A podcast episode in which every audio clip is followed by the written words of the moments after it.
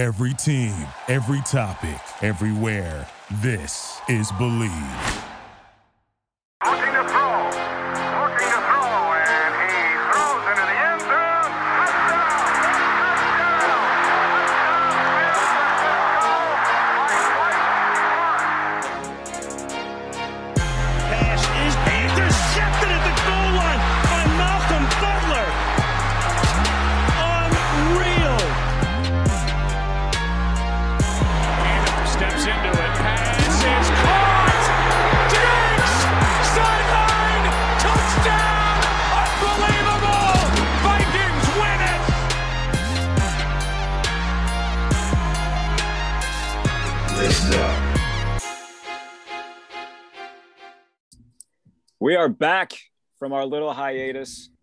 Kurt, fresh off of being at the Super Bowl, me from being down in Mobile, Alabama for the Senior Bowl. But Laces Out is back.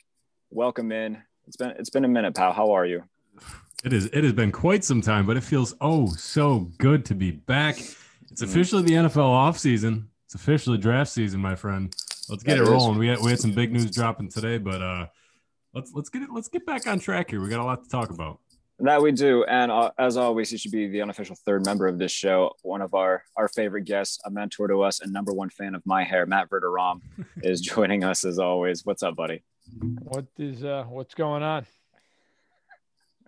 He, he's he's disgusted by your hair. I can I can I tell know, by it's the tone in his voice. We made a bunch of jokes before the show. I I uh I have nothing. I'll, I'll say off. this: I didn't, I didn't do anything to it this morning. I woke up, had a couple classes, and I Hmm, just why. haven't showered and washed it. Why It's just kind of crazy right now. It looked great last night. I kept, I couldn't get enough of how it looked last night. I washed it, put all my little uh, curling volumizer in. I know My that Matt is baffled by all these My terms I'm God. using right now, but uh, yeah, it looks, it looks fantastic Listen. when I attempt to. I'm not even killing you for having long hair. Like when believe it or not, when I was in college, I had hair down to my shoulders. So Oh, I could see Matt okay. Verderame rocking the look.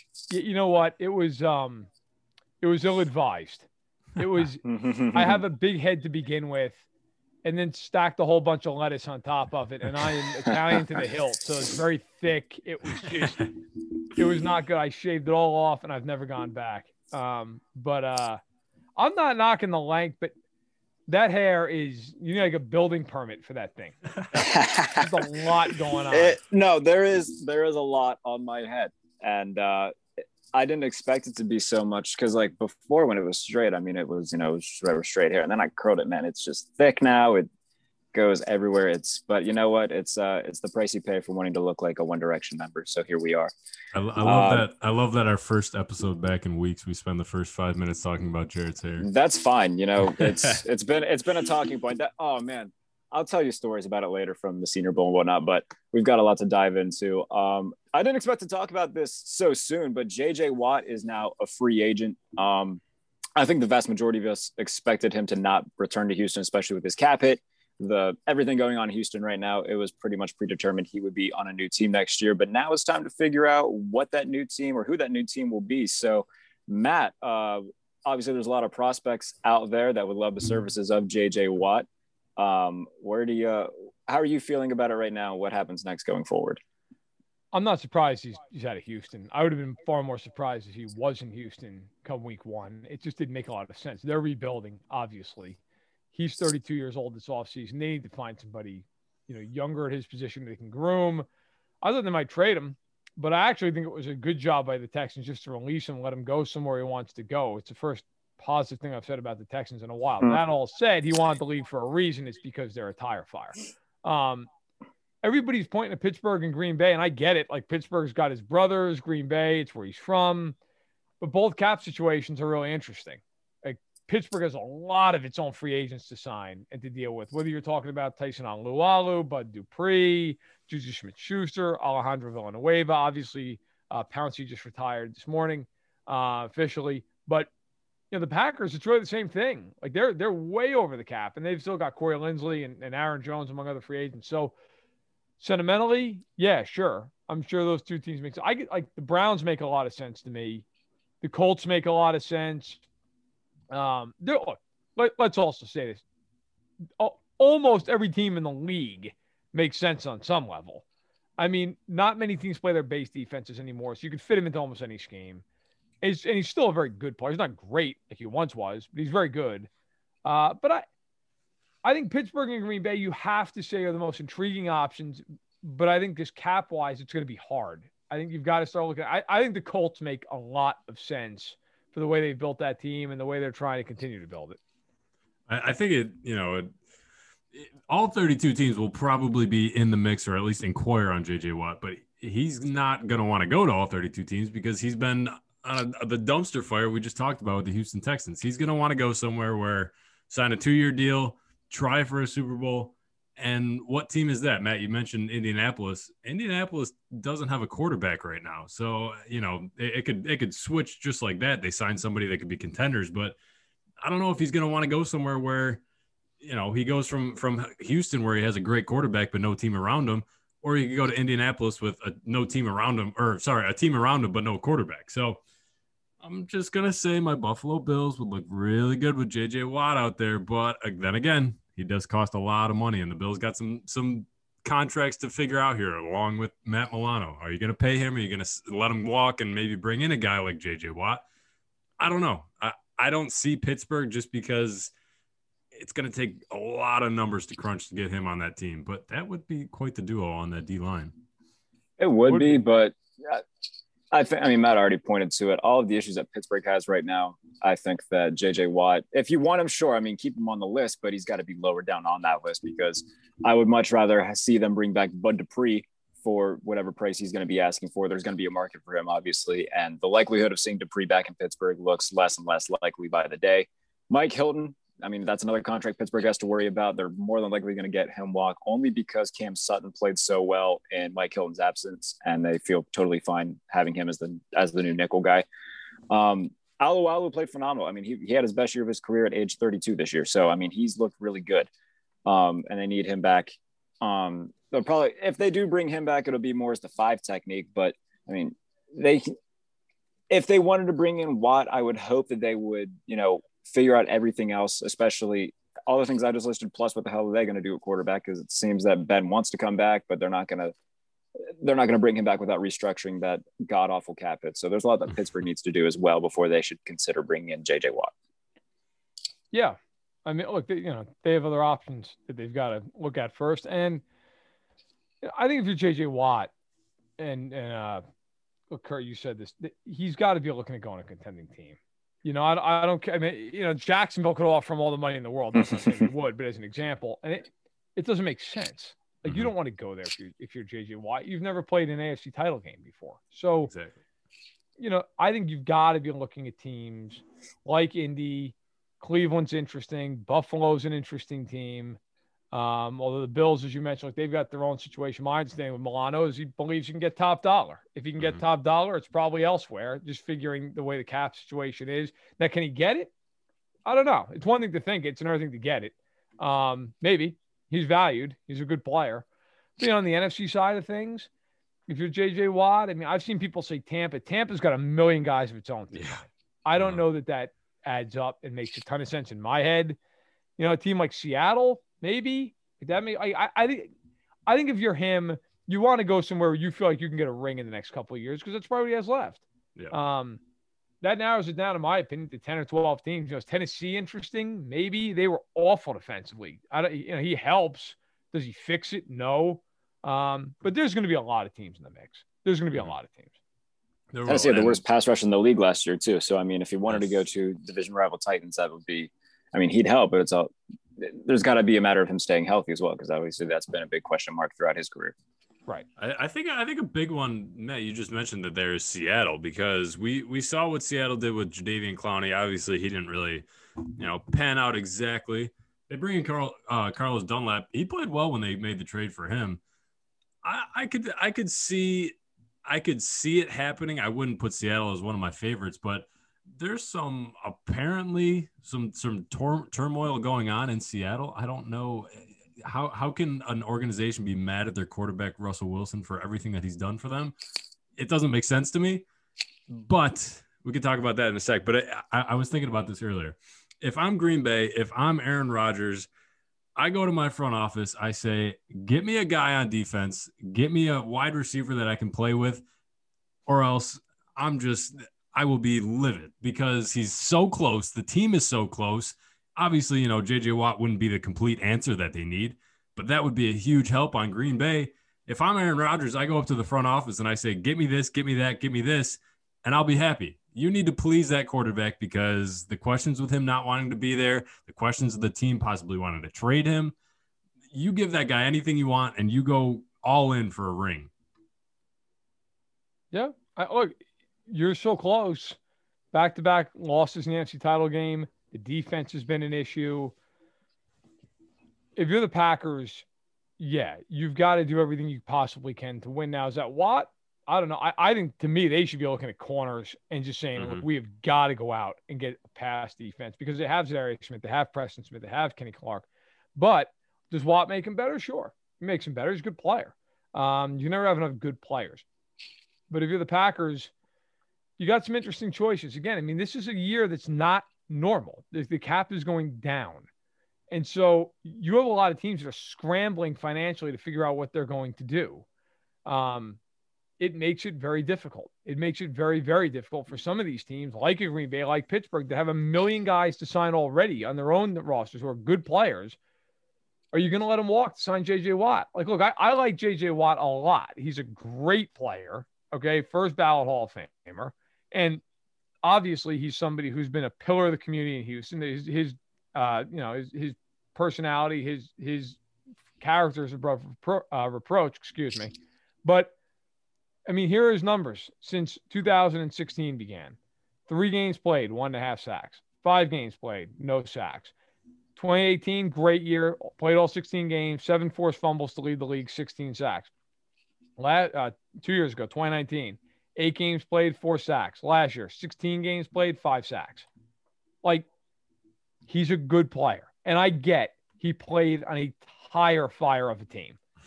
he got all the attention. I understand that. I'm not saying he can't have eight to 10 sacks, but are you are you willing to pay for past production or are you willing to pay for what you're going to get? I'm willing to pay for a little bit of past production based off of who he is. And, um, and you, you might be saying, all right, I'm getting a motivated guy, but I don't know that I'm willing to pay an exorbitant amount of money for a player who, again, I think is good and can help, but I don't know that he's great. And I wouldn't go breaking the bank and not paying one of my other guys in the room and, and, and trying to pay him instead. Now, how, what, what do you think prediction wise for a contract? Because I, I would say he would probably be looking for a two year contract. What around ten, around there? I would think nine to ten.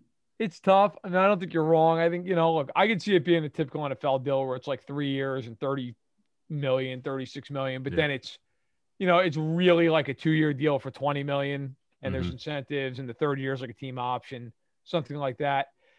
But these things are hard, man, because all of a sudden you get like one or two teams that just really want him and Yeah. it turns into a bidding war. It's weird. Yeah. I mean, I, I think you're probably right. That's probably about where it is. Um, but the Texans did him a favor by releasing him now because he's going to get out ahead of all these free agents. So everybody's got as much money as they're ever going to have. He, I would expect, will will do decently. It's just a Mhm. matter of okay, how many teams are really genuinely interested that he's also interested in, and how much does that drive the price up? If it's one or two teams and it's it's reasonable interest, yeah, I think that's about right. If it becomes one of these things where you get two, three teams that are really in on him to have some money, maybe it bumps up to 12 million a year. But yeah, I think I think that's probably about fair. Well, aside from the JJ Watt news, obviously last week we had a little bit more news uh, with the Matthew Stafford trade to the Rams sending Jared Goff to Detroit. We've really been gone that long, Kurt. My goodness. It has. Oh my god! I Um, just realized that we haven't talked yeah, about that yet. Yeah, no, we haven't said a word about that. So, um, this is interesting to me because a lot of people were pointing fingers saying that San Francisco was going to be pretty in on getting Matthew Stafford. It seemed that they were pretty close, and then the Rams swooped in, offered more than John Lynch was originally going to offer. They offered a one, and uh, that's what seemed to pull the trigger on the deal. How do we feel, Matt, about you know Stafford now in Los Angeles? Obviously, that's an upgrade over Jared Goff. What about you know Goff to the Lions? That doesn't seem like it's going to be a long-lasting marriage to me. Uh, so, how do we feel about the trade for both sides? I think trade's great for Detroit. Great. Really? Okay. Great. They they got two first round picks and a serviceable Mm. quarterback for uh, Stafford, who's who's good player. But my God, I mean, he's he's 32 years old and he's physically been injured the last couple of years. He's been breaking down. I think it makes sense for the Rams in the sense, yeah, it makes you better right now. They're not going to have a first round pick for seven straight years. I mean, no offense to the Rams and their fan. Does anybody think that they're a favorite now to win the Super Bowl with him? I mean, are they better than the Packers? Are they better than Tampa? Are they better than Seattle? Nope. Like, no, they're not. they're not better than Buffalo. They're not better than Kansas City. Like, they're not. They're not even a top five team in the league. And you just gave up two first round picks. And I look, I, I get it. They didn't want Goff, so fine. You gave up Goff, but you don't care about that. to give up two first rounders, and by the way, that third round pick is still a top 100 pick. They have no dra- and, and I, I I love these these people who self-proclaim nerds who are like, well, it doesn't matter because they're just draft picks. Yeah, you know what matters? Cap space and having none of it. So when you go out and you get Stafford and you're giving up all these first round picks, those first round picks, yeah, you might miss, you might hit on some, but those guys are cheap for four to five years. That is a huge deal. The Rams are so ridiculously top heavy financially that this team, you can't improve on this team. It is what it is. You're, and I, I look at them and I get it. Like, yeah, you're better now than you were a second ago, but your future shot to hell. You have no picks. What happens if he gets hurt and plays eight games next year? Yeah. You're the Texans. That's what happens. Mm-hmm. You go four and 12 and you have no first round pick. That's what happens. Like, and there's a real chance he gets hurt. He was hurt two years ago. He played all the way in through, through this year. He played he played the 16 games. He was hurt. I think for the Lions, it's a no brainer. They weren't going anywhere anyway. You get three top 100 picks, including two firsts, right? You give yourself all kinds of ammunition to move up, get get better players in draft, or move back and have a ton of picks. And you get you get a 25 year old quarterback that you like. Yeah. Like I'm not a huge Goff guy, but he's not terrible. Like is is is is he any worse than Derek Carr? Yes. Yeah. I don't know. Derek, Derek, Derek Carr played. Derek Carr had a good year this year. I'll say that much. He's fine. In How, many how yeah. many how many playoff games has Derek Carr ever won? That's a valid point. is You know, fair Fair- point. that's Like a I'm, fair- and I'm not sitting here telling you I love Jared Goff. Do you think Derek Carr is going into Seattle and win that playoff game with a broken hand, nonetheless? No, that and that, that's why I, I think you know Jared Goff is a serviceable quarterback. Even if he's not the future, even if you're not trading for him to say you're going to be our guy for ten years, Right. he can be the guy for the remainder of his contract, and He's fine. that that's all you need. He he's a bridge to the future for them. hmm And and hey, if he balls out and he's great, well then great. Yeah. That's fantastic. Right? But if you're the Lions, they've been. I mean, look, they have won one playoff game as a franchise since 1957. My God. One, one. like you need to build this from the ground up. You need to do Mhm. it right. I am I am definitely curious on their decision to hire Dan Campbell. But I thought it was good. They gave him a six-year contract. Now that may bite them in the ass because it's Dan Campbell, and that may end up being a but like you have to create stability. Yep. You have and, and also let's be real. I'm sure Dan Campbell said if I'm coming to the Lions, you're giving me a lot of stability. But yeah, Yep. I will say I like the staff he's put on the team. Aaron Glenn I was just about to say that. good yeah. young defensive coordinator who's a, a lot of people think is going to be a head coach soon. Anthony Lynn, who who did an okay job in Los Angeles and who is a who's a very good coach. He Drew comes in as the Staley. offensive coordinator. I, I like what they did. And they brought in John Dorsey in the front office. He will help them to draft very well. Nobody has drafted better in the last decade than John Dorsey. So exactly. I think the Lions have had a great offseason. I really do. Yeah, And- no, I'm not. Uh, I'm sorry, Kurt. Just Jared, no, you, you you remember you remember when we had um when we had Benjamin Raven on and I said I said this offseason the Lions are making a big move. They need to make a big move. Change the franchise. You have been so mediocre. You have been the exact same thing every single year. And granted, Matt Stafford's been great since he's been there. Just you need to change. You, need to change. They got a boatload of picks. I, I think Detroit won this won this trade big time. I do too. I think the only question mark I had about it was, you know, the whole Jared Goff thing and what that means for their quarterback situation going forward. Love the picks that they got in return. That was phenomenal. And the Rams definitely overpaid. Um, but does this mean, I mean, if I'm the Lions, I'm still not ruling out taking a quarterback eh, with one of these first round picks now because if, you know, let's say that they really like Trey Lance. If he's there, I'm not hesitating on pulling the trigger on Trey Lance.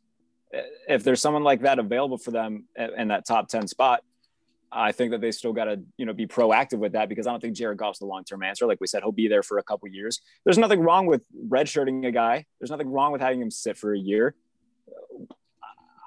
I think that Dan Campbell knows that he wants somebody else going forward. He wants to have his guy. They've been proactive throughout this entire offseason so far. I'm not ruling out them taking a quarterback in the top 10 is what I'm saying. This, this trade gives them flexibility. That's what it does. It doesn't give them, or it doesn't put all the pressure on. We need to hit on this one draft pick. We need to make sure that this offseason is the offseason because now they have options. They have flexibility. If they want to make a move, if they want to trade some of these draft picks that they've accumulated, sure. Or if you want to stick with it and build young, even better. I mean, I really, I really do think that Detroit I, I, think they could be set up for the future nice. Um, but no, I, I think the Rams, they're going to be making the playoffs and then they're going to be out. They're going to make the playoffs, make a run for the division, then they're going to be out. They're not going to win a Super Bowl. I, I really don't think they will. You can save this clip if they do and, and embarrass me later, but I really don't think the Rams are going to win a Super Bowl. I mean, I'll say this much. I do think that they're better than Seattle right now. I think that they're a hell of a lot better defensively than Seattle is right now. Yeah. They upgraded quarterback offensively. They've got a better overall core of weapons than Seattle does. I get that Russell Wilson is a much better quarterback than Matthew Stafford, but I would still head to head. I mean, I, I wouldn't hesitate to pick the Rams over them. Matt, what say you? I'd take Seattle. I'd okay. Seattle. Not by a ton. well, I mean, I would take Seattle because I, I just when I think things are close, and I think it's close between those two, I just think about which quarterback would I rather have. That's fair. Yeah. I'd rather mm-hmm. have Wilson, right? Like I, I just look. I think the NFL and we're going into a weird off season, so things are obviously mm-hmm. going to change. But like I think the NFL right now is really easy to look at. Okay, Tampa won the Super Bowl, and so the immediate reaction is going to be, well, Tampa's the best team in football. Which, okay, fair enough, they won the Super Bowl. But I have a lot of questions about Tampa going forward. That was a team that to me was great at the end of the year. Mm-hmm. Can they replicate that with 44 year old Brady and all these other guys who are aging in the defensive? I don't know. The Packers I think the Packers are good again next year. Okay, Rodgers coming off an MVP season, but can Rodgers have another MVP level season? Like, see, I get the NFC, and I think the NFC is going to be in a lot of flux. The Rams are a different team. Wilson has thrown down the gauntlet in Seattle. Fix this offensive line has basically yeah. been the gauntlet. So the NFC East, I mean, I, I don't know. Like, does Washington get a quarterback? Because I believe in Rivera. The defense is pretty good. I don't think they're going to the Super Bowl next year, but like, they could be interesting. You know, Dallas with Prescott. I don't, I don't love Dallas, but they're they're a hell of a lot better with Dak Prescott, mm-hmm. who's the Bears quarterback. There's a lot of flux. I like to me the NFC is a lot harder to figure out than the AFC. The AFC, I just look at it and it's like, okay. I mean, maybe like who's the Colts quarterback? Like I'll hear that argument. If it's Wentz, then I'm out. But like, okay. It was Watson. Is he going to be on Miami? Because then they're interesting. Otherwise, eh. The AFC to me, it's like it's Kansas City, it's Buffalo. I'm pretty much I'm good. Like Tennessee with a defense, maybe like Pittsburgh. I, I, I like parts of it, but Pittsburgh I feel like is going to lose a lot of guys, and Roethlisberger to me is just kind of it's over. So I don't know. The NFC is interesting though, but I do like Seattle more than the Rams. But I, I, I don't like either one of them more than I like Tampa or Green Bay. Um, I think both those teams are still clearly better. Yeah, we haven't even said a word about the Super Bowl yet, gents. Um, I, I, was a guy who bet heavy on Kansas City and all their props, so I was disappointed throughout the night. But um, Matt, we, we were talking about it before the show, and obviously being a Chiefs guy, you have you know a little bit to say about it, I assume. Um, so take us through your night in terms of Super Bowl Sunday, because I, I assume that wasn't too fun for you to watch. It was yeah no I mean I I would have been at the game except for COVID would have been covering mm-hmm. it so I actually drove home and I watched it with my old man who's the reason I'm a Chief fan so I drove 14 hours to watch the game. Um, that's dedication. And, uh, yeah, I, I don't regret it, but I'll tell you, I mean, they got up three nothing, but it was listen. I think it was a game without going into the weeds here. Give Tampa credit; they just kicked their ass. Yeah. I mean, physically up and down the field for four quarters. You know, sometimes it's that simple. Kansas City couldn't block. Tampa was in their face all night. Um, the Chiefs, uh, the one thing that felt weird, and I can't remember a game like this in Mahomes' era where they just felt like they had no energy. They felt lifeless. It, it was very bizarre. Even when they were winning, there was no juice. I thought, you know, Tyreek Hill dropping that touchdown pass on on the what second drive of the game. Yeah, it was a killer. I know it was early, but you know he catches that ball. Now you're rolling a little bit. You're up seven nothing. You're feeling good. Tampa's saying, "My God, you know what can we do?" Well, it doesn't happen. And then the whole second quarter, look, I've seen a lot of Chief fans bitch about the officiating. That's a waste of time. It's a loser's song, right? Like the officiating was not great, but it was not the reason they lost the game. Um, the game turned. You know, they got a goal line stop. It's you know seven to three, and they get the ball back, and the They got out of the shadow of their own end zone. Kelce drops a pass on third down. They punt. They pin Tennessee, Tennessee, Tampa Bay at their own 30. Penalty. You got to re kick it. Townsend shanks the punt. Then they pick off Brady. Now, that was the one call I thought was impactful in the game. Was That was a pretty dubious call on Charvarius Ward for holding. He didn't hold him. And, and that, but then the Chiefs stopped him again. And they got to kick a field goal. And they, the Chiefs have two different guys who are lined up in the neutral zone. Like, you're not beating anybody playing like that. You're just not. And I think, you know, ultimately, Tampa played as well as it could possibly play. The Chiefs played about as poorly as I mean, I really think the Chiefs on that day would have lost to 75% of teams in the league, if not more. And they were hideous. So give Tampa credit. They played a great game. I think, you know, going forward, you look at the odds for next year, the Chiefs are overwhelming favorites to win the Super Bowl. If I had to pick a team, it would be them. I say that unbiasedly. I mean, they're just they're so much younger than Tampa, and I think you know the offensive line. It stands to reason they'll have more than one starter in the Super Bowl. but it's interesting. You know, the only thing I'll say about Kansas City moving forward is I really do feel like in the AFC, with all due respect to your Steelers, I just think I think Buffalo is the only team that really challenges them. I, I do. And I get it. Some Bills fans might say, "Well, how far away were we with the AFC Championship game?" That AFC Championship game to me was the way the the Super Bowl was for the Chiefs. Yeah. That was one of those games where the Bills didn't play well and the Chiefs played as well as they could play. Mm-hmm. And it was just not Buffalo's day. And it was the same thing in the Super Bowl. Do I think Kansas City's 20 some odd points better than Buffalo? No. Do I think Tampa Bay's 23 points better than Kansas City? No, I don't. It, Mm-hmm. it just sometimes shit happens. Yeah. I don't think I don't think Pittsburgh's 20 points worse than Cleveland. It happened. Pittsburgh gave I don't want to talk about that at all. My So, goodness. you know, I, I think, I but other than Buffalo, I just don't see again Watson notwithstanding wherever he goes, Mm. who's going to beat him? Like, I mean, Right. if the Chiefs are relatively healthy, who's beating them? They're going to win the division. Mhm. The AFC South stinks. The AFC North, I mean, Baltimore, I don't know. Like, is Lamar going to win? I, I don't, I don't feel that they're going to win with Lamar Jackson eh, playing Kansas City in a playoff game. The Bengals stink. You know, Pittsburgh. Like, I respect Pittsburgh, but it's, I don't. I mean, Roethlisberger by the end of the year couldn't throw the ball six feet. Like, I, I don't know. And then the AFC East, other than Buffalo, who is it?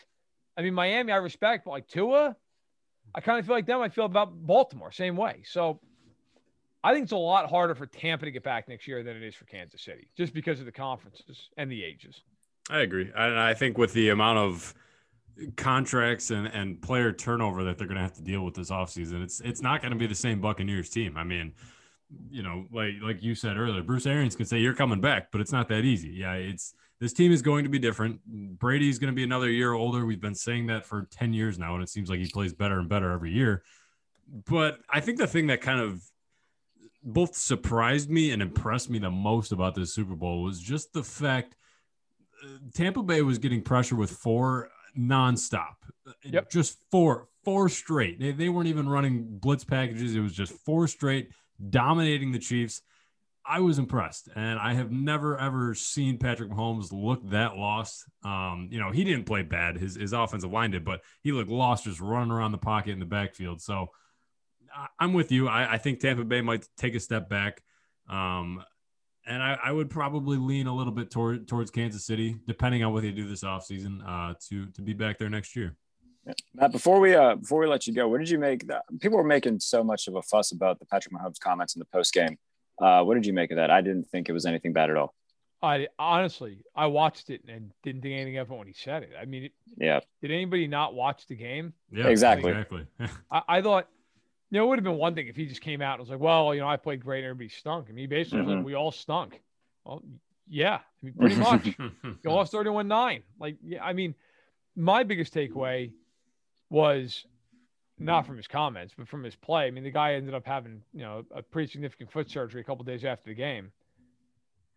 You always get respect in this league from fellow players and from coaches for the statistics that you put up. If you can throw for 5,000 yards and 50 touchdowns as he has, win MVP, you're going to get a lot of respect. What gains you immeasurable, everlasting respect is playing as hard as he did, as hurt as he was, when they were down hopelessly late in that game. How many guys just chuck the ball away and say, screw it, man? We're down by 20 some odd points with five minutes left. We're not going to win. I'm fed up. Nobody can block. How many times was he back there running for his life for five, six, seven seconds, making unbelievable throws just to have the ball hit his guy in the face mask? Like to me, that's something that going into next season will serve both he and them well. Because if your guy who's worth half a billion dollars is playing that hard, and then it's surgery a few days later on his foot, everybody else in that room takes notice of stuff like that. And says, okay, well, if he's going to do that, I have to do that. Mhm. That I think matters. That was the only takeaway I had with him in the Super Bowl. I mean, people can talk about his stats, what he said after the game. I thought his toughness was the thing that got taken away the most, as far as I'm concerned. Everything else, it's whatever. I don't. I don't think anybody cares in that building. In fact, I, I would be shocked if they did. Yeah, yeah, he, he's a competitor. Yeah, you you made it to the Super Bowl. The goal of every single player in this league, every single executive in this league, is to get to that game. It, it, it was clear what went wrong in that game, and like you said, it's not like he was, you know, saying this guy sucked, this guy sucked, this guy sucked, and I was good. He he brought everybody. It, he he made it a team thing, and I I was fine with it. I mean, it's he's he's the franchise he's the face of the NFL he can he can really do whatever he wants honestly Matt, as always, mate, we appreciate your time. Thanks for joining us again. We'll talk soon, bud. Hey, thanks a lot. Take care, guys. Thanks, Have. Matt. As always, pal. we we got we got about three minutes left here so uh before we before we head to a little break but uh it feels good to be back feels good to be back on the mic it does. computer in front of me looking at your Mhm. face talking some football i love it it's i feel like it's been months but it's really only been about like three weeks No, man, it, it, it has felt like forever. So, um, yeah, we'll be right back after a short little break. Uh, after the break, keep talking about everything going on. I'll tell you everything I saw in Mobile, talk a little bit of draft stuff as well. So, a lot to get to on this edition of Laces Out. We're back. Thanks for joining us. And we will be back after this. Hey, what's up, everybody? This is Jared Bailey from Laces Out. If you haven't heard about Anchor, it's the easiest way to make a podcast. Let me explain. First off, it's free. You don't got to pay anything to use Anchor, and there's creation tools that allow you to record and edit your podcast right from your phone or computer. Anchor will also distribute your podcast for you so it can be heard on Spotify, Apple Podcasts, and many more platforms. You can make money from your podcast with no minimum listenership. It's everything you need to make a podcast in one place. Download the free Anchor app or go to anchor.fm to get started. All right, everybody, welcome back to Laces Out. Jared Bailey, Kurt Homister with you. And uh, like we said to kick off this show, him and I have been on the busiest path of our careers, really. I mean, this is uh, the first year we've really been uh, integrated into the media. It's a fun, uh, fun thing to be a part of. So um, during during covid no less too Yeah, yeah, who would have so- thought that uh we'd be the most busiest time during a global pandemic so good for us Yeah, and luckily for us, I mean, things seem to be slowly but surely getting a little bit better. Um, and we were able to do the things that we've done the past couple weeks. So uh, I was in Mobile for the Senior Bowl. What an experience that was! Um, there, I can't even put into words. I don't even know where to start. I mean, I was hanging out with Hmm. Ben Albright for a couple days. Him and Ryan Edwards. That was a lot of fun. Um, ben Albright, man, you know, I brought the best clothes I could think to bring. and it didn't that- even match up let me guess Man, there's of no. course of course that, i want to i want to see a tour of that man's closet it was so the first full day I was there, I walked down to him, and um, I was wearing my nicer like casual boots, um, my blue, I like blue like jogger type jeans on, nice ripped up. I looked like I was ready to be in a music video, and um, it was a little bit chillier that day, so I was wearing a maroon sweater. My hair looked great. I walked down. Ben Albright, he's wearing um, similar, almost similar pants. They're more like um, they're jogger type but they were like chinos and he Ah, had yes. these he had these white mm-hmm. shoes that didn't go past his ankle with roses on the side of them and he knew oh i respect the rose game. He knew that. Now i would have said ben you know i brought my best clothes simply to see if i could outcompete you and i see the shoes right away I know i've lost. I, I think uh, you didn't you, you sent me a video the night you guys went out. He had some kind of jacket on. The most know. outrageous jacket. He wore this this one blazer. It looked just outrageous. And ryan edwards is a co-host in denver.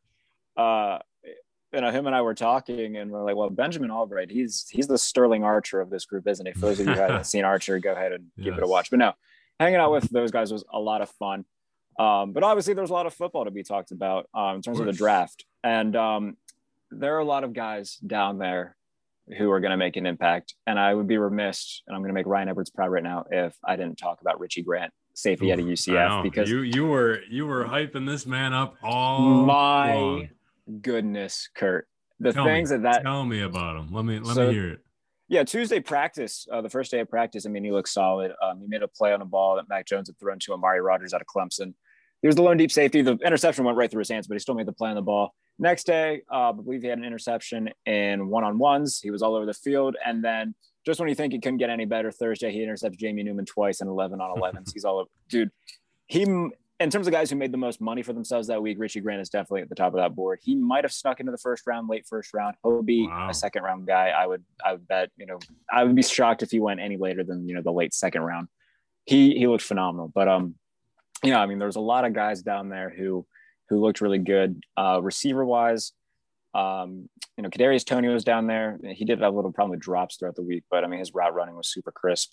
Shi Smith out of South Carolina is a guy who who will be rising up. Love He'll that be guy.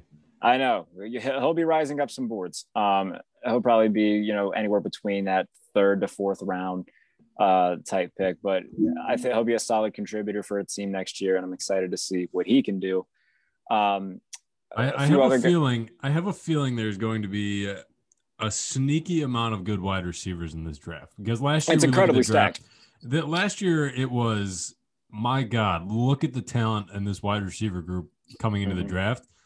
I feel like this group maybe isn't getting as much love, rightfully so. You know, maybe it's not as good as last year, but there are some very, very good pieces that could be added to any NFL team, and I think they can make a difference in the first year, which is kind of rare that we see from a rookie wide receiver. So, I mean, you, you mentioned a guy like Toney. I, I look at a, look look at a guy like Rondale Moore. I love Rondale Moore and everything that I've seen from him out of Purdue. I think there could be some some guys in this draft that maybe slip a little bit and could really make a difference in, in their first couple of years in the league. So let's play GM and do a little bit of draft talk because there's obviously teams that need a lot of different pieces. Mhm. Um, one of them that really comes to mind right away is the Bears because we look at what they one they don't have a lot of draft capital this year. I believe they only have six picks. Um, if I'm them, I'm trying to get one of these quarterbacks. I'm trying to move up and try to get somebody, and a lot of their problems can be solved with the right guy. And Mhm. you look at there t- there's teams in the top five to ten range that they could definitely afford to trade up with. It's just a matter of okay, if they really like a guy like Zach Wilson, odds are he's not falling out of the top three. So you're gonna have to try to make a move with C- with uh, Miami. Or you're gonna have to try to sweet talk the Jets if they like Sam Darnold. So there's a lot that kind of goes back and forth. But let's say they can get a Zach Wilson and trade up, and we go to the second round, and Rondale Moore still sitting there. Can you imagine an NFL offense with Rondale Moore and Zach Wilson? Okay. I like that. The big arm cannon just hit him downfield 80 yards. The only thing that's tough with this though is Chicago you made the great the playoffs. That's that's great. That's awesome. But uh, you weren't going anywhere in the playoffs. I'm not saying, you know, intentionally miss the playoffs for a better draft spot, but they're sitting 20 right now. It's going to take a, a hefty amount if they want to get up to, you know, get one of the top guys. It's going to it's to take some serious draft capital if they're trying to get up to a team like like Atlanta at 4 or Cincinnati at 5 because Cincinnati doesn't need a quarterback. I think that could be the the sweet spot for Cincinnati or for sorry, for uh, Chicago if you're trying to trade up. Cincinnati's sitting at 5. They got Joe Burrow. You give them 20, you give them another pick there. You're sitting at five. That could get you what? I, I think Zach Wilson could be there at, at five, unless a team really, really loves him. And Jarrett's the GM of their team because I know you're obsessed with him. No, the Mormon piss missile wouldn't make it past number two um, if I were an NFL GM. Now, obviously, Trevor's going to go number one. That's written in pen at this point. I mean, he's he's going to go number one as he should. I mean, he's phenomenal. Um, and in terms of the best pure, just raw arm talent, I think Zach Wilson's got the best arm in this Yeah. draft. I think he's just uh, I can't say enough good things about Zach Wilson. He's he's like he's got the feet of Kyler Murray. He's a little bit slower than Kyler, obviously, but the arm of a Josh Allen almost. I mean, he's almost like a little hybrid put together where you know he's not as good a runner as Kyler, but he's still a very good runner. He doesn't have the arm that Josh Allen does, but no one really does in terms of just the power of it. But you combine that into one guy, he's he's insane. Mhm. So I mean, we look at the teams in the top five right now. The Jaguars are going to take Trevor Lawrence. Then it's the Jets at two, Dolphins at three, Falcons four, Bengals five. If you're Atlanta, would you consider moving out of that spot? I mean, they're- seem to be pretty tied to Matt Ryan for at least one more year with his contract. If they wanted to draft a guy a year early, let him groom. Uh, we could see a guy like Justin Fields go there, or if they really like Trey Lance, maybe take him over Justin Fields. There's a lot of different teams that, if you're a team like Chicago or another team who needs a quarterback, and hell, we can even go down the list. Who else would need a quarterback? San Francisco at 12, if they don't get one of these, if it's not Kirk Cousins, they didn't get Matthew Stafford, if they don't get Deshaun Watson, if for some reason, you know, Carson Wentz becomes part of a conversation, they don't get him, they're going to have to try to trade up for one of these guys because they need a quarterback. Um, We, We we, haven't really seen it in the past because they've had a guy for 20 years. The New England Patriots are sitting at 15, and Cam Newton's not going to be there. Jarrett Stidham is by no means the answer. Who, they're going to bring in Brian Hoyer and start him. I, I think if they sit at 15, I think we could see them make a move for a guy like Mac Jones. But I, I guess I, I wouldn't be totally, totally surprised if we make if we see them make a move not necessarily maybe up to three or four, but I could see them switching out with a team like what if, what if Detroit wants to make another move? Detroit says, "Give me more draft capital. Give me all the pieces I can. Let me get 12 new guys in this draft." And they move up to 7. There could be somebody sitting there at 7 for New England that they really really love. I'll say this though, the top three guys in terms of my quarterbacks, I love. I, Trevor's going to be fantastic. Zach Wilson's going to be very good, and I think Trey Lance is going to be really good. Justin Fields is a guy who I think is hit and miss. I, I wouldn't be surprised if he's good. I wouldn't be surprised if he's bad. After that, I think all of them are going to be career backups and journeymen. A few of them go to the XFL to see what they can do. I don't see anything from anybody else in this class. So eh, that leaves some thinning, and that's going to mean some guys are going to be overdrafted. I think Mac Jones is going to be one of them. He's Yes. going to go in the first Yes. round, and it's going to be a wasted pick for whoever takes him. I don't think he's going to pan out to be much of anything. I don't, I Um, don't either. I, I, I, the exact same mindset as you. Somebody's going to take him in the first round just because they need a quarterback and they say, hey, this guy went to Alabama. This guy won a national championship. We saw some things that we like and we really need a quarterback. So I'm going to take him. Why not? But it, it just seems like a New England thing to do because they don't really draft that well. They really haven't in the past. They made a deal with the devil and, and got Tom Brady in the sixth round, and they've really haven't had to do anything else hard work other than that. They've just had to ride him. So, um, yeah, I, think somebody's going to reach for Mac Jones. There's going to be a lot of guys that it, this this draft is weird because a lot of these guys opted out. A lot of these guys didn't play a full season. Didn't you know? They didn't play to their full extent because of COVID this year. So that that makes some guys rise up a little more. Maybe not going to pan out in the NFL, but that also makes guys that I think are going to drop because NFL executives haven't seen every everything from them, and they might forget about them, and they might fall further down the draft board for somebody to find a steal in the late round. Yeah, no, I think that's definitely fair to to to point out. One other thing I want to talk about New England. Jimmy Garoppolo isn't going to be with San Francisco next year. They wait for him to release him. They swoop in, say, "Come back home, son," and Jimmy Garoppolo ends up back in New England. I mean, that's definitely a possibility. Why not? That's definitely a possibility. Yes. Okay. But there's, we keep going down the list, Kurt. I mean, you look at teams that really need. I mean, Washington. I don't think they're going to roll with Taylor Heinicke. They might give him a chance to win the job in camp and just be the guy who starts to start the season. Mhm. Uh, he's not the long term answer. no. At least No, I don't no. think I don't think he's the long term answer. I mean, he had one hell of a playoff game and more power to him. Good job, but I don't think he's the answer by any means. Indianapolis is sitting at 21. If they don't get one of these guys in a trade or free agency or whatever, they're going to need. I mean, there's so many teams. Eventually, they're just going to run out of quarterbacks, and they're just going to have to see what happens. Yeah. I mean, the good news for the Colts is that at least they still got Jacoby Brissett on the roster, if I'm not mistaken. So worst They comes to worst, but, yeah. worst comes to worst, they've got him, and they were competitive with him. They went what eight and eight the last time he was starter, set nine and seven. They were but, but the, the thing the thing with Indianapolis is you you have all the pieces to win a Super Bowl. You just need a quarterback. Maybe you know add in a few other pieces, maybe another weapon, but you are extremely extremely close. Do not waste it. Do not say, "Yeah, maybe we'll get guy next year. We'll just do a bridge guy this year." Go for it. Go for it this year because there's no guarantees in this NFL. You can have guys under contract for 5 years, you can have a great head coach. There's no guarantees that you're going to be good go for it now. You were close with Philip Rivers, who was older than dirt. Get a young guy that you like, bring him in, and win it. Your division stinks. You can win that division. You can ru- make a run in the playoffs. I think Indianapolis, they can't play scared. They need to just go for it this offseason. And the only thing that's playing to the disadvantage of the Colts is the fact that the best quarterback that's going to be available is in their division, and there's a negative percent chance that the Texans would would ever deal Deshaun Watson to Indianapolis. Yes. And that's the only thing that's really playing against them right now is the fact that they have the cap space to have Deshaun Watson. They definitely have the capital to try to get him there. It's just a matter of okay, yeah, Houston's never going to trade Deshaun Watson to Indianapolis, so Right. that leaves them looking elsewhere. What do you do? Because I mean, do you try to make a move for Sam Darnold? I that's definitely been murmured about for the past several weeks. Yeah. You try to get a Kirk Cousins, reunite him with Frank Reich. I think that's a good idea. So it's not that they don't have other options.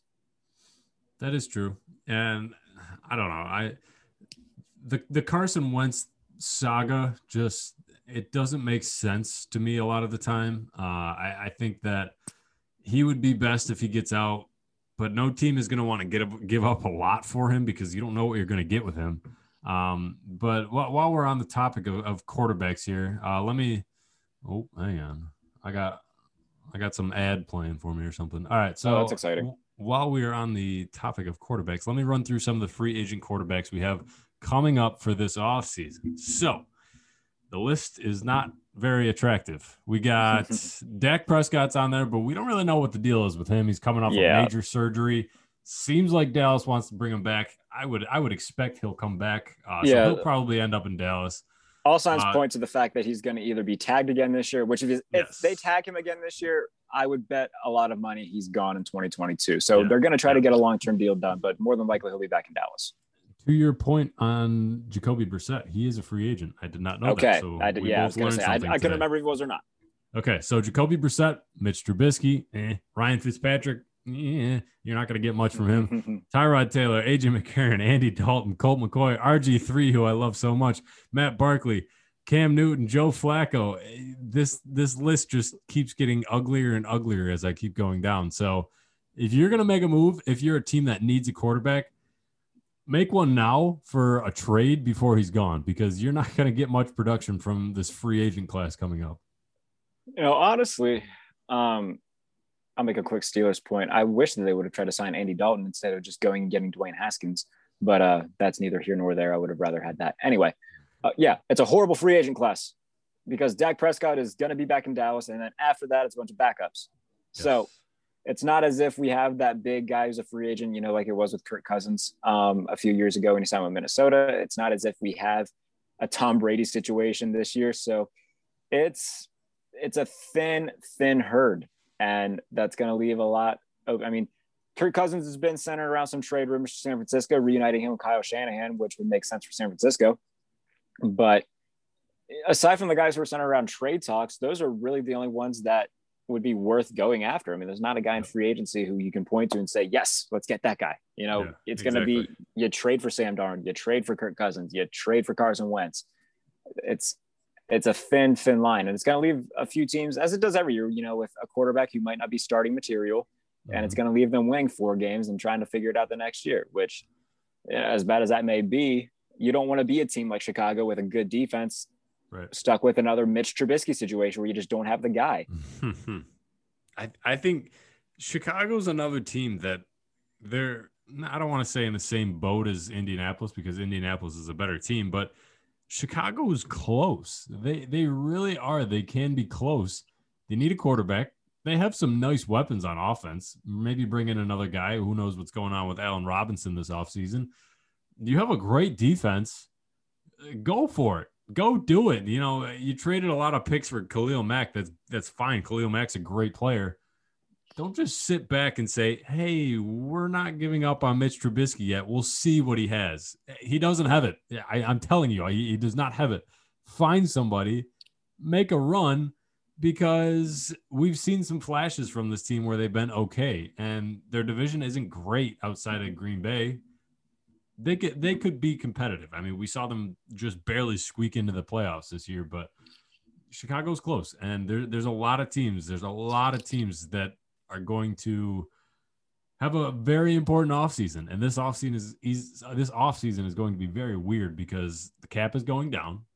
A lot of good players are going to be released just simply because teams can't afford them. Not that they can't play anymore, just teams can't afford them. So it's going to be interesting this offseason. Uh, I, am not sure the exact date when, when free agency opens up, but uh, JJ Watt's free to sign whenever. March 17th. Okay, so JJ Watt is, is free to sign whenever. So I'm I'm waiting for that news to break.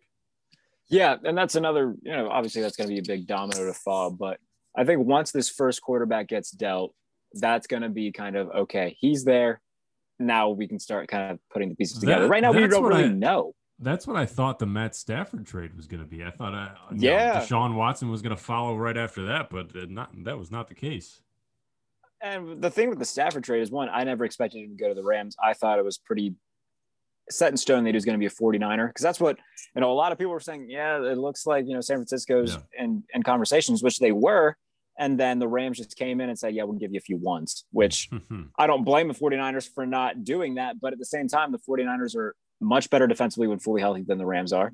And if you put Matthew Stafford on that team, you got a really solid chance of making a run at a Super Bowl. And uh, so I think John Lynch might have been more keen in giving at least a first round pick there and a few other picks. I, I wouldn't have killed him so much as we've kind of killed the Rams for giving up their first round picks because defensively, the 49ers, when completely healthy, arguably the best defense in football. They got a lot of offensive weapons. It's, I think it was a missed opportunity for them not getting Stafford because now they're kind of left. All right, now we've got to go find somebody else who's not going to be as good. Yeah, and San Francisco's right in there too. They're they're about a quarterback away from, you know, they made it to the Super Bowl, but it wasn't from the arm of Jimmy Garoppolo. So they're close, but I- I will give it. I, I will. I'll give some credit because credit is due to the Los Angeles Rams. They have they haven't had a first round pick in, in years, and they won't for many years to come. But they have drafted well when they have draft picks. I mean, you you look they they get a guy like Cooper Kupp. They get a guy like Tyler Higbee. They get a guy who else did they draft in the late round? Cam Akers, who's kind of coming around at the second half of the year. Um, John Johnson. I mean, they they have drafted well when they get the chance to. It's just they don't really get a lot of chances to. So I would be interested to see if they could maybe find a way into the first round, but I don't think that's going to happen until what is it, 2024? Yeah, I think so. I think that's the year that they have a first round pick. But no, the Rams are just constantly in win now mode, which I mean, it served them well. They've made it to the Super Bowl and they've only missed the playoffs once under the under Sean McVay. And that year that they missed it, they still went nine and seven. So it's not as if they've ever been bad since Sean McVay took over. I mean, they won 11 and five that first year. They won the NFC West. They've gotten just, he's definitely changed the culture there. And he's just constantly kept them in a sense of, no, we're still trying to win. And it's cost them a few first round picks, obviously. So, know, we'll see if that formula keeps, you know, keeps succeeding. But like Matt said earlier in the show, I mean, eventually that's that cap space is going to catch up with them. At the same time, though, we thought that before with the whole Gurley and Cook situation, and they offloaded both of them and seemed to just keep on churning. So, uh, until proven otherwise, I mean, they're they're a constant playoff team, and as long as Sean McVay's there, I'm excited to see what Matthew Stafford can do with Sean McVay. I think that's going to be a lot of fun. And Matt Matt Stafford finally, finally has some weapons to work with. Uh, they need to. The Rams definitely need to invest some some draft capital and some money in, in an offensive line. Uh, Jared Goff struggled terribly last year because his offensive line was bad. I don't want to see Matt Stafford back there getting crunched play after play after play because we've seen that he he gets hurt every once in a while. So I want to see him fully healthy with a fully healthy team around him. I think I think the Rams could be kind of fun to watch, but I still don't think they're going to win a Super Bowl. I don't think they're going to be in the Super Bowl either. I think they'll be a playoff team. They might win another playoff game, get to the divisional round, play a little bit of spoiler. They'll be a tough out. They're going to be a tough team to beat, but there definitely are better teams in the NFC than them. So, Mhm. you know, there's a lot that's that's going to happen. You know, between now and then, we'll be able to kind of decide it more. Um, and and we'll be we'll be in on it, being able to talk about it because I don't think I don't have anything coming up really. So uh, I'm I'm stuck in quarantine right now just because got back from Florida and Florida just doesn't really believe in masks. So I'm just being safe. I don't have any symptoms. Feeling good. Feeling great. So just just hanging at home. So glad we can talk some football here. Yeah, you and I both, pal. It has been far too long since we've sat down and done this, but um, you know, I kind of want to run. This is an impromptu type thing, but Okay. I kind of want to run a quick top ten mock draft, just for everybody to see. Right, So-. I, I was not prepared for this. Let me. Yeah, uh, no, I know. I've just thrown it on you. So I'm right. in the PFN mock draft simulator right now. Okay. Uh, So if we wanted to, I yeah, yeah, we can go pick by pick. We'll just have each of us select. All right, I like um, this. Yeah. So for everybody listening at home, you're getting just really on the fly journalism right now. exactly. Uh, all right, I'm good to go. I think.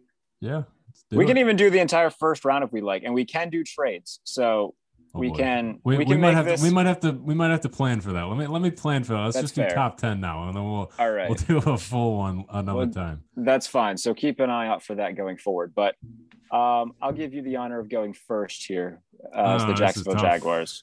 This is tough. Um, hmm.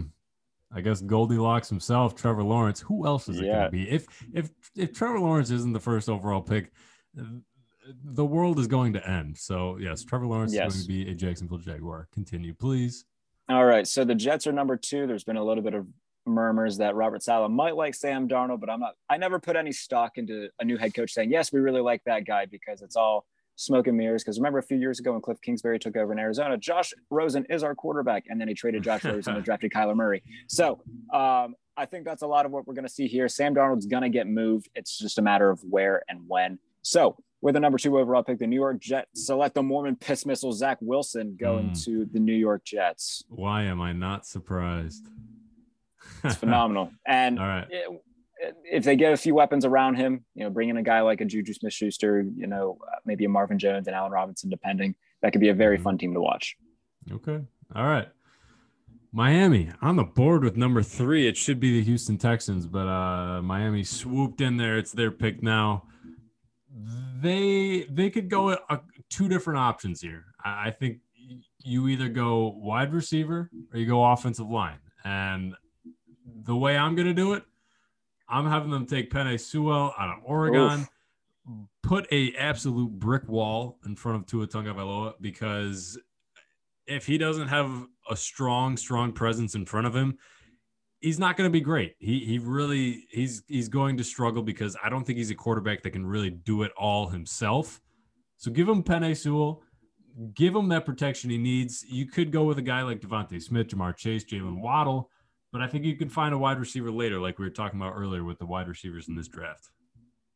Fair enough. Fair enough. Um, that is not where I expected you to go. So Really? you, you threw a curveball at me. No, I thought you were going to go with a receiver, whether it be Ja'Marr Chase, whether it be Jalen Waddle, because God right. knows that Miami needs help there. But they Yes. do have another first round pick, so it's not as if they can't uh, they can't get another guy later on. So that brings us to Atlanta.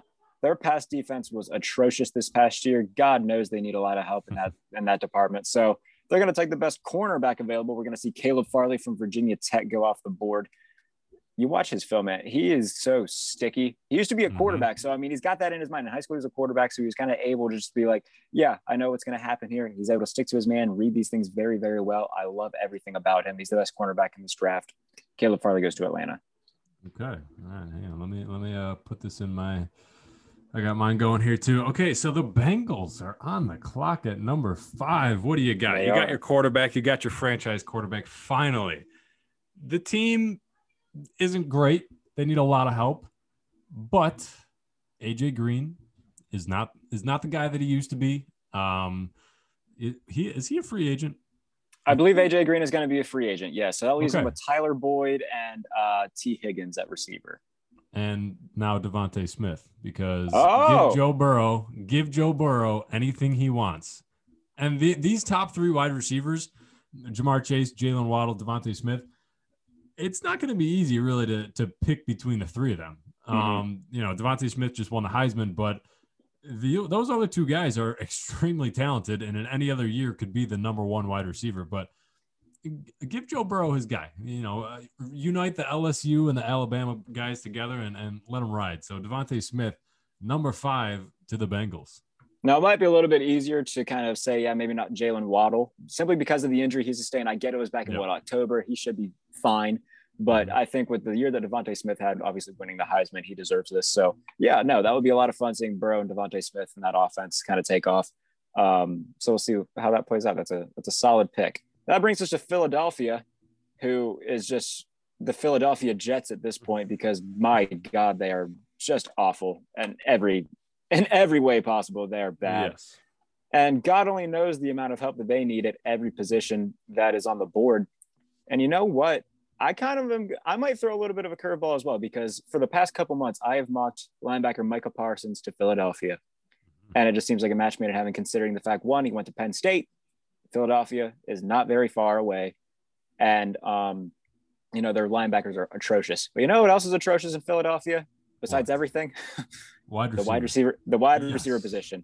So you know what? We're going to give them a guy who not only can be a wide receiver. You know, Zach Ertz is probably going to be on the outs. This is a guy you can put a tight end in the slot. We're going to have Kyle Pitts from Florida end up in a Philadelphia Eagles uniform, going a little bit higher than maybe some would project. Kyle Pitts going number six to the Eagles. I think I think that guy is going to be a freak. I, I if he's used right, if they use Yes, him as a predominant slot wide receiver, Mhm. then he will be an absolute freak. because uh, tight ends are tough. Tight ends are, are tough to develop in this league, tough to come in and, and produce right away. Um, but this guy just has, he's not just a big body guy that's going to be good in blocking and run a guy over. He, he's very, very dynamic. Uh, so I like that pick. I, I like bringing him in. Now we got the Detroit Lions at seven. Um, we were we were just talking about these guys. This is a big, big off season for them. Um, they're they're sitting there. Justin Fields is still still on the board. And what do you do? Um, you get Jared Goff. I don't think they go quarterback. If you're in this position right now, I don't think they go quarterback. I don't think they take Justin Fields. They ride with Jared Goff, see what he has, and they go Micah Parsons. Their defense was terrible. Their defense was so bad last year. It- it- Matt Stafford played great, but their defense just was putrid. So get that quarterback of your defense, Micah Parsons, who, uh, if he played this year, maybe we would even be seeing him be talked about in the top three picks. He is, he could be the cornerstone of that defense. So, so I think the Lions get their guy there at seven. It's a beautiful pick. I love everything about it. And he would be the immediate starter and an immediate impact player contender for rookie of the year. Michael Parsons Yes. is going to be. Lands in Detroit. Love it. All right. That brings us to number eight, the Carolina Panthers. God only knows that they need help at the quarterback position. No offense to Teddy Bridgewater, but they're not going to go very far with him. Um, so that leaves two guys that are really at the top. It's either Justin Fields or Trey Lance. And, um, you know, you look at the system that the Panthers run, it's a lot of you know, Matt Rhule comes from a college game, and it's you know becoming more and more evident that we're seeing college aspects be introduced to the NFL level. A lot of read option, a lot of running quarterbacks. Mhm. Where's that leave them? That leaves them with oh, well, did you look at that Trey Lance quarterback at a North Dakota Mhm. State? Man, this Trey Lance. You know, I did a film session on him last night, and thank you to everybody who's shown that a lot of love. Um, his running style is absolutely absurd. He will plow over you without a second guess. He's fast. He's powerful. He's got a rocket arm. That's everything that Carolina needs right now, man. Yes. Um, you match that with a healthy Christian McCaffrey. Hey, you've got it's a pick your poison type thing. Oh, they're running a read option. Well, we could either try to stop Christian McCaffrey and let Trey Lance run over us, or we could try to stop Trey Lance and have Christian McCaffrey run past us. So uh, uh, we'll see how this goes. Um, and not to mention the fact, you know, um, Robbie Anderson, great year last year. I think you get him a guy who can bomb the bomb the ball downfield consistently. This could be a lot of fun. They need to get another receiver to put in there with them, um, and they need a tight end as well. So, I mean, if Kyle Pitts falls to that spot, it would be remiss for me to say that they should take Kyle Pitts over Trey Lance. But I think eventually they're going to get one of these tight ends, probably the second or third round, just to try to build up this offense. Last year was all about defense for the Panthers. This year it needs to be all about offense. They get their guy Trey Lance. Okay. All right, then we're sitting at number nine. At this point, we're not doing trades in this draft, but at this point, if Justin Fields is still on the board, There's a trade that will happen. Yes, exactly. But since that's not the case, and we're not doing trades, do you think Detroit or sorry, do you think Denver would take Justin Fields? Do you think they have faith in Drew Lock? Because I know I don't have faith in him. You put Justin Fields with the weapons that they have in Denver, that's a brand new team, my friend. Here's the thing with Drew Lock. For me, he played phenomenal at the end of his rookie year. That four game stretch was great. This year, he dealt with the shoulder injury from week Mhm. two on, missed, I think, about four or five games. Comes back. The offensive line isn't very good. He gets hit a lot. He's already playing hurt. The Broncos are probably the second most injury ridden team throughout the entire league. I'm not saying that that's an excuse for him, but it was his first full year as a starter that he didn't even get to play the entire year of. He's still very young. He's still learning, and he, he improved down the stretch. I mean, he looks solid in very many moments.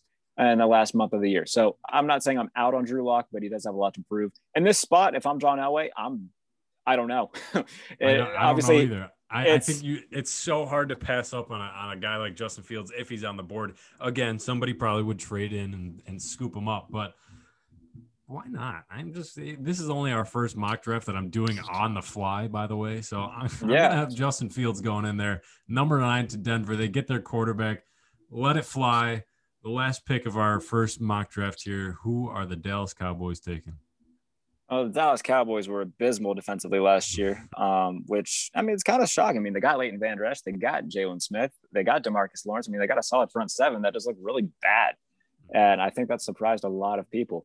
You look on the offensive side of the ball, it's you know Dak was hurt, so that kind of really took him out of everything. Zeke didn't look good. Amari Cooper, I mean they seem to be pretty okay at receiver with Cooper. Um, if Gallup will be back, I believe he is still under contract with them, but they need help on the defensive side of the ball. Um, specifically, you know, it wouldn't kill them to get another guy in the secondary. Mhm. So we're going to head down. We're going to give them cornerback Patrick Surtain Yes. out of Alabama Mhm. because God knows that they need it. Um, yes, Now, they need help a little bit in the front seven as well. Defensive tackle is a big need for them. It wouldn't surprise me if they would go Kwity Paye from Michigan here.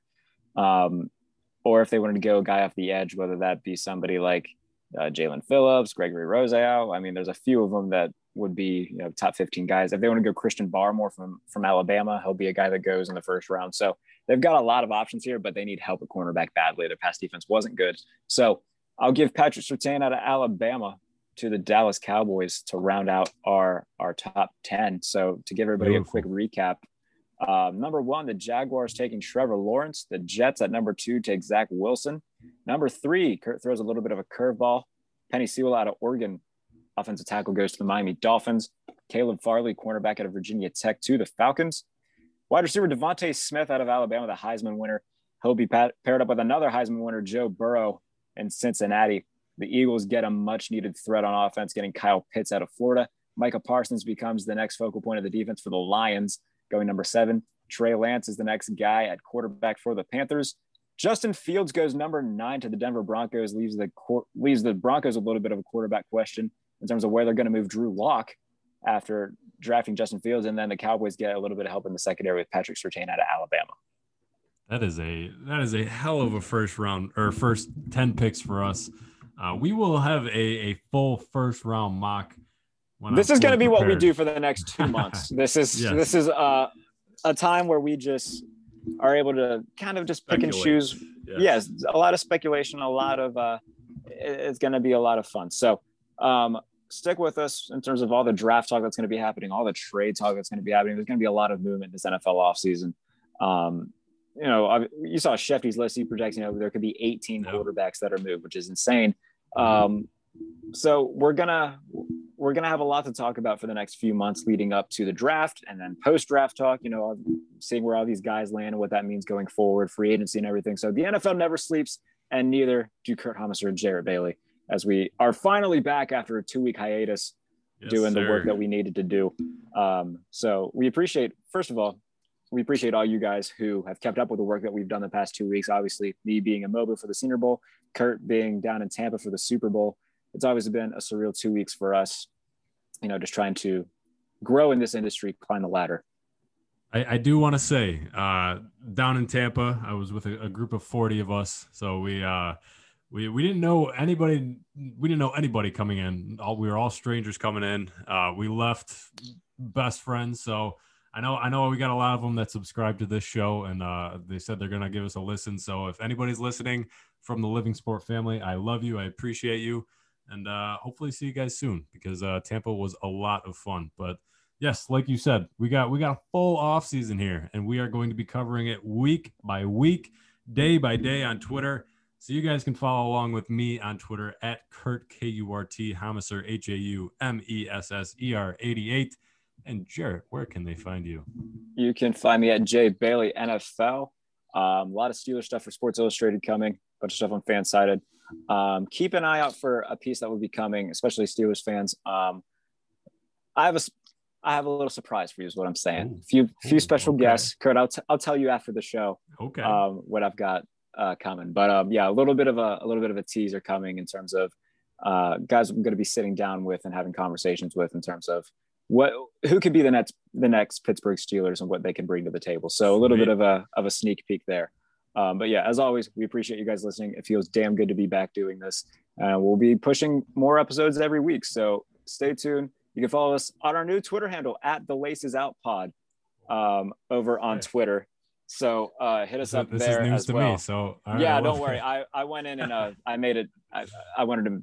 I wanted some changes, so Okay, we did good. that. Like so it. I like it. so yeah, follow us at the Laces Out Pod and our personal Twitters as we previously mentioned. This is Laces Out. We appreciate y'all, and it feels damn good to be back. And we will be back next week to break down everything going on around the NFL.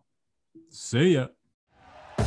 Thank you for listening to Bleav. You can show support to your host by subscribing to the show and giving us a five star rating on your preferred platform. Check us out at Bleav.com and search for B L E A V on YouTube.